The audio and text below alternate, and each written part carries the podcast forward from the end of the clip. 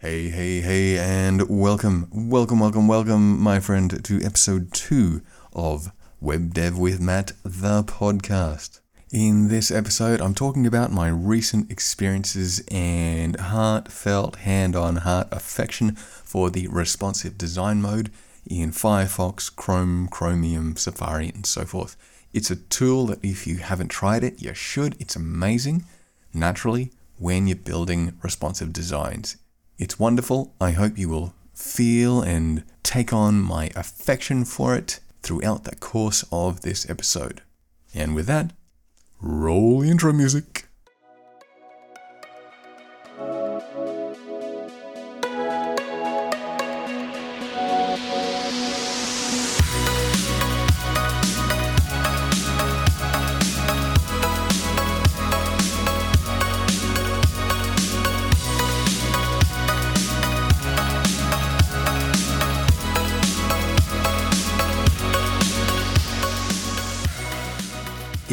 Want to learn the essentials of developing and deploying applications with Docker, especially if you've been struggling to figure out what you need to know while Googling, searching Stack Overflow, and various other forums, then you'll love Docker Essentials. It's a free book and course that teaches you the essentials of building images and deployment configurations, tagging images and pushing them to remote Docker registries, how to debug applications running inside Docker containers, how to debug containers when they don't work as expected, and how to deploy your application to a production environment or any other using Docker Compose.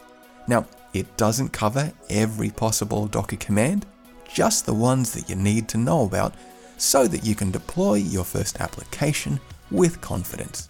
You also get a host of supporting information, tips, tricks, and pointers to help you out when you get stuck. Check it out today at dockeressentials.com. Hey, hey, hey, and how are you doing, my friend? It's a wonderful Friday afternoon here for me, here in sunny Bavaria. And if you've ever lived in Bavaria for any extended period of time, Bavaria, Germany, just in case you're wondering, you might detect a little little hint of sarcasm there in my voice because as my GP told me, oh, some many, many months ago, that, um, and specifically because I come from Queensland, Australia, which, which is a very, very sunny part of the world, a lot like California in the United States, um, she said, well, welcome to the cloudiest part of the cloudiest country in the northern part of the EU. So my sarcasm there being, well, it's a beautiful sunny day. Go. It's at this time of year, not that often. Anyway, I've segued right a long way away from where I intended to be. So let's bring it back and and just ask as I want to have as a standard thing in the podcast going forward. How are you doing? What have you learned this week? What wins have you had? Have you felt like you've been kind of dragging your feet through the proverbial quagmire or quicksand and just beat your head against a wall, you know, just not being able to find a solution for the issues that you've been facing? Or were you in that position and you found the win and you are on fire again? I would honestly love to know. I would love it if you would share that with me. If you could, tweet me at webdevwithmatt on Twitter. Alternatively, share your feelings in the comments for this episode. I'd really just love to know because it's one thing for me to sit here and share my experiences, but I feel it's so much more meaningful, so much more real if I get to know about your experiences. So, if you've got a moment, please let me know. I would love to know. It really helped me in my heart, in, in my tough moments, know that I'm not alone, and also kind of give me a gauge of you know the things that you're having issues with. So, to the core, the kernel, the rub of this episode, building a responsive design into the next version of WebDev with Matt. Now, if you've seen the current version, at least at the time as I record this, it's really not that special. It's basically a, a placeholder site where I would love it if you would. You could sign up to the mailing list and then I can share with you what's going on in much more detail. Uh, I promise I will never spam you. I will never sell you details. It's just for, oh, you could kind of think of it like us working together. You know, I can share with you what's going on. You can then tell me your thoughts, and then we can help this podcast, help the site grow in a very mutually beneficial way. That feels like a cheap plug. It was never intended to be. But seriously, it's it's effectively a placeholder site because I wanted to have something there to say that, you know, something is coming. Whilst I work on the bigger, better, full first version of the site. Now, maybe I thought this was going to be easier than what it turned out to be. But I really, I did think it was going to be easier. But in some ways, that's a good thing because it's given me the opportunity to more properly ground my my thoughts, my expectations, and also to learn a lot. And uh, specifically, as I've said a few times now, it's implementing responsive design into the next version because I feel for me it's, it's incredibly important. Even though I know some pretty big, some extremely successful sites perhaps pay lip service to it for whatever their reasons are, I want to do it. I want this site to be as responsive as possible, no matter if you're using a slightly old iPhone 7 like I am, if you're using the latest iPhone I actually don't know what the latest version is. If you're using, I think it's a Google Pixel 6, I believe that's the latest version of the Pixel. If you're using an iPad mini, an iPad Pro, um, a Windows Surface, you know, a even if you're looking at the site on a beautiful Ultra HD TV, why you would, I really don't know exactly, but maybe you do, and you might have it in your office. um, I, I just have this idea in my head. I just want it to work as, as seamlessly, as smoothly as possible. And so to do that, because I'm not going to write um, the media queries by hand, to, to me, like from experience of having done that, it's it's great to know that, but it, it's it's a that's an extremely labor and time intensive process, which is why I have so so so much hand on heart, not getting paid to say this, have come to love Tailwind CSS because it just makes so many things. It makes building a, a, wonderful front end so easy, or comparatively so easy, and it also makes building a responsive design. I cannot tell you how much easier. It really takes the pain away. It really makes it so much easier. It doesn't make it easy, it doesn't make it simple, but it makes it a whole load easier and a whole load simpler than doing it on your own. If you're feeling a bit masochistic, by the way, if you're not totally sure you believe me, build just a simple site and let's see now.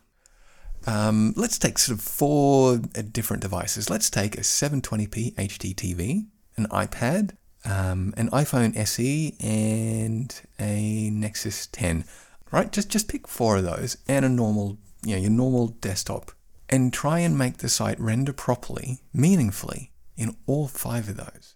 And then when you're finished, if you actually finish, um, just drop me a tweet or an email. You can reach me at matthew at webdevwithmatt.com with how you're feeling, what your experience was, uh, whether you, how many times you felt like punching the screen, smashing the keyboard, how many more grey hairs in you, that you have, um, I have quite a lot, but they've been coming on for many years.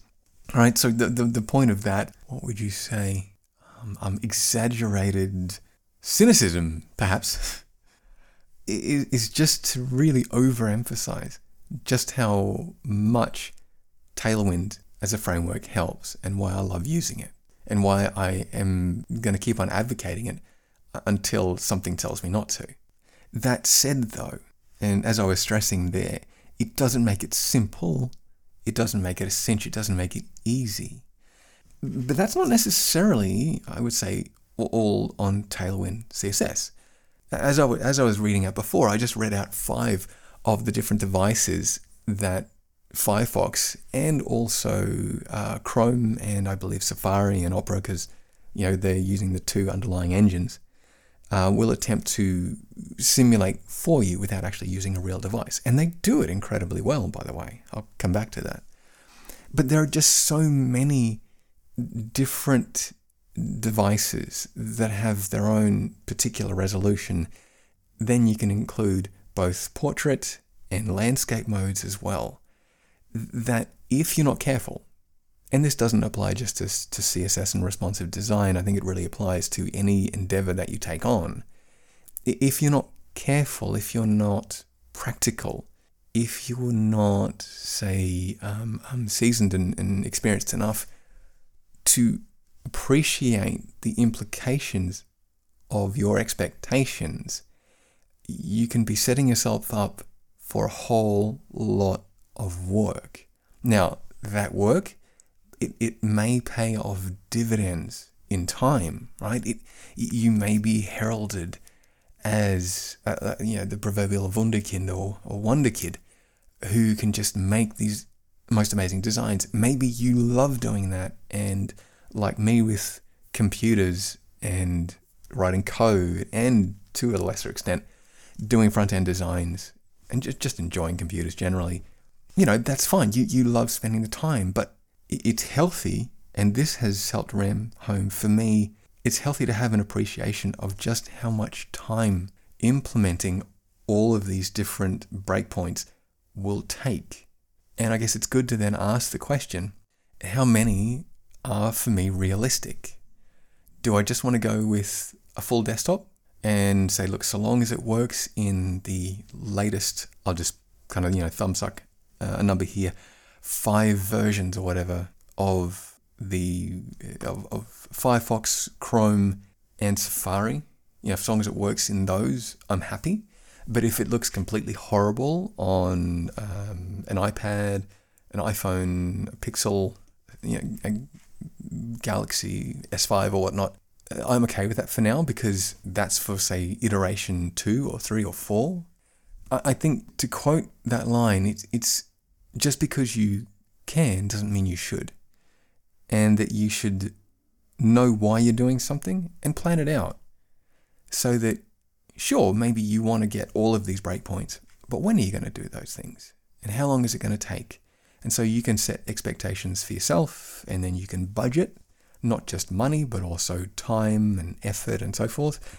And then you can communicate expectations to whoever it is that you're building this for, whether that's something for yourself, like in my case, this is my personal project. So I can then communicate to you and to my mailing list and on social media, you know, Twitter and Instagram and so forth.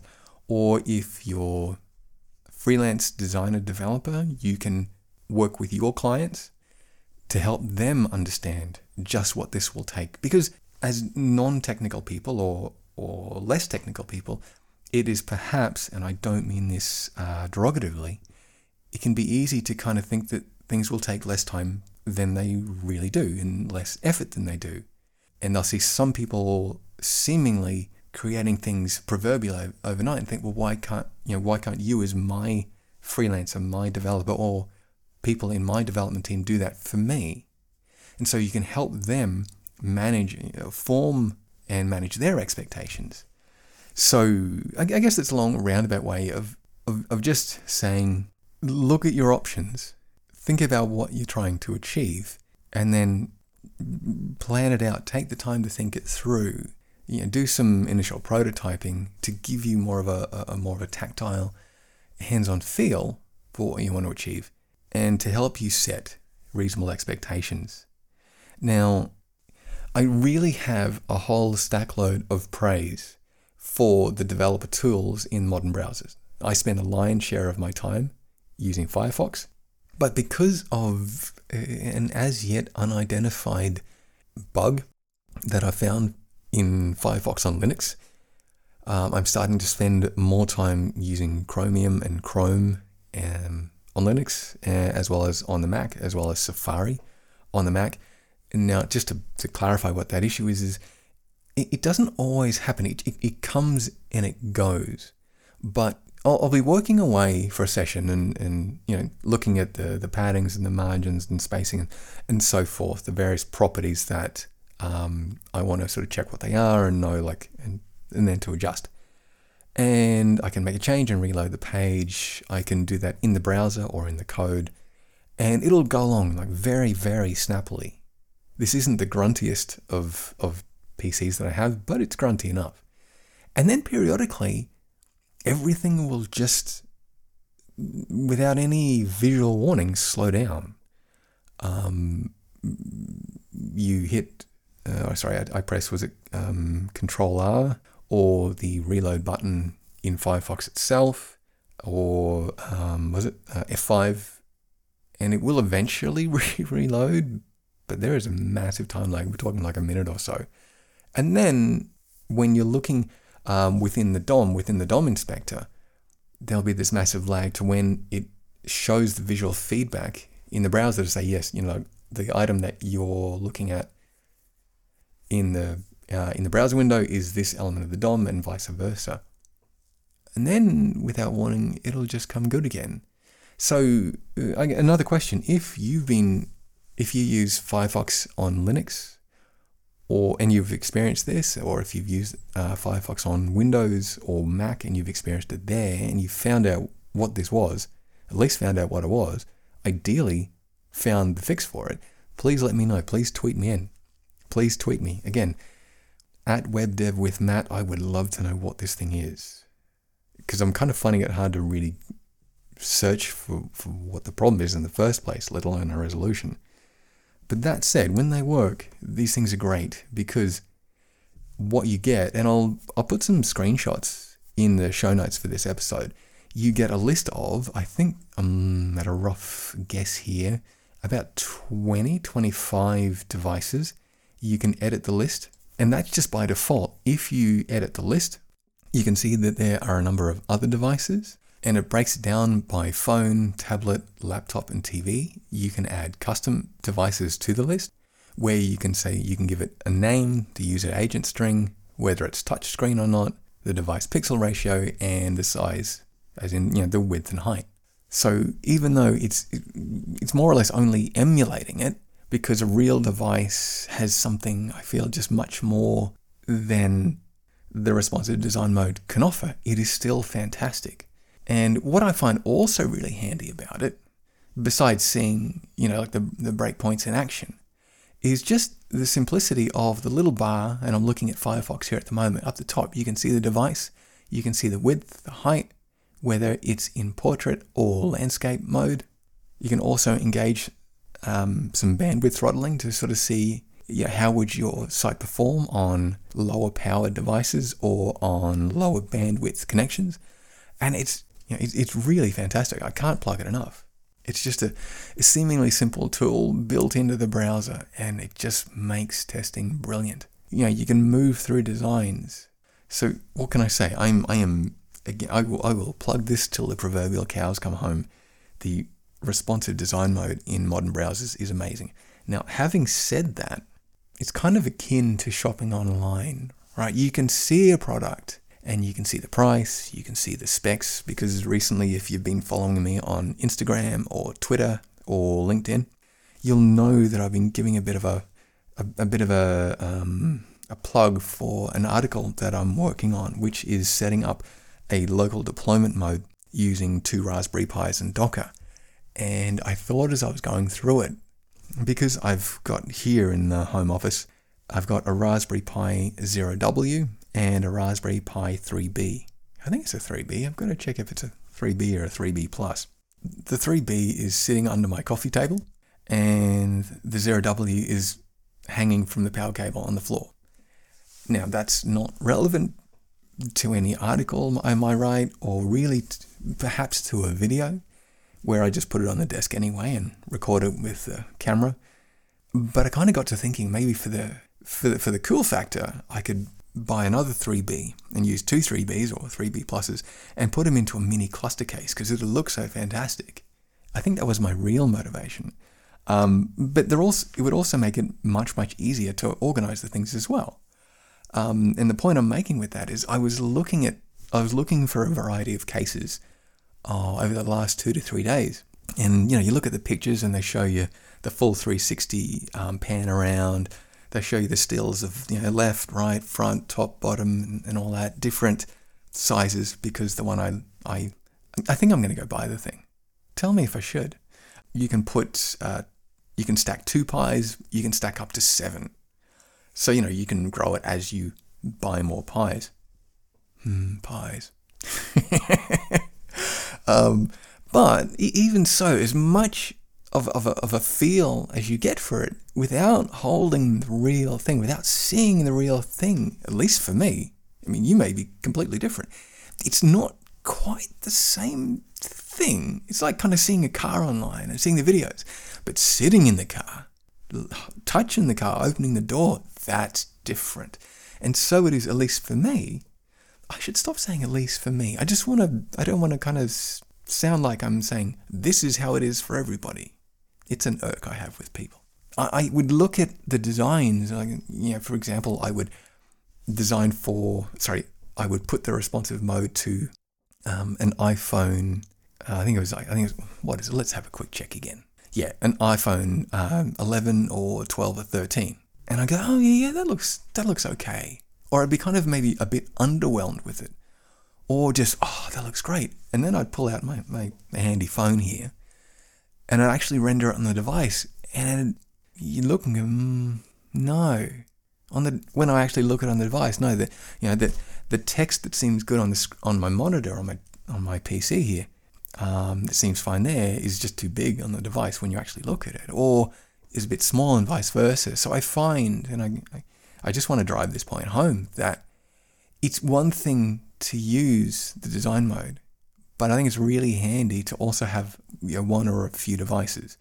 Sometimes allowing for your budget, maybe you know you're uh, at school, um, maybe you're coming into this as a late in life student, uni student, you know, whatever your case may be, you know, if you're in a position where money is not necessarily um, overly available, to hear me say, oh, yeah, just have a few devices around, yeah, sure.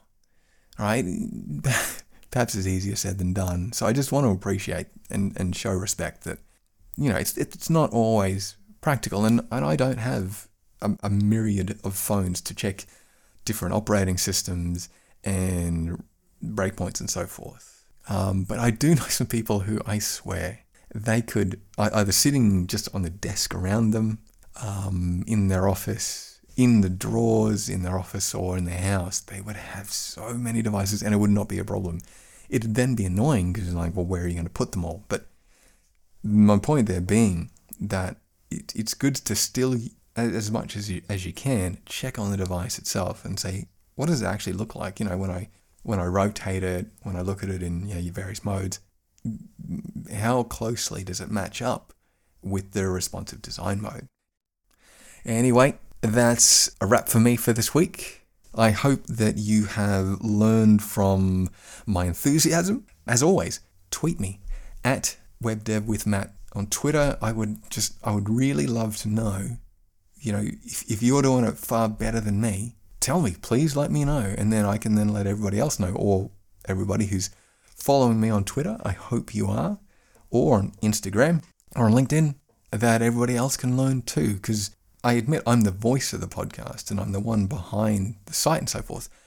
But I'm really doing this for everybody to learn, so everybody can be more efficient, more effective, do what we do better. As long as you make it constructive, that's my only um, criteria please share. I, I'd love to learn from you too. I really, really do. Because as I've said, I'm I'm still learning. I'm no guru. You know, I'm not an expert as it were, as it were, or as my lecturer once said at uni, an old drip of water. No, I'm yeah, I'm learning as well, and I'm always keen to learn more and to make this more more fun, more efficient, and just all around better and more enjoyable. So thanks for listening to another episode of the podcast. It has been my absolute pleasure having you as my guest. Be sure to check out the show notes for this episode, which you can find at podcast.webdevwithmatt.com for links to all the things that are talked about during the episode. And until next time, my friend, keep learning, keep experimenting, and keep on building. It might seem like there's a lot to learn, but with a little bit of work on a regular basis, I reckon you'll grow your skills immeasurably in no time at all. And if it helps, remember the old saying from little things, big things grow. Until next time, stay well.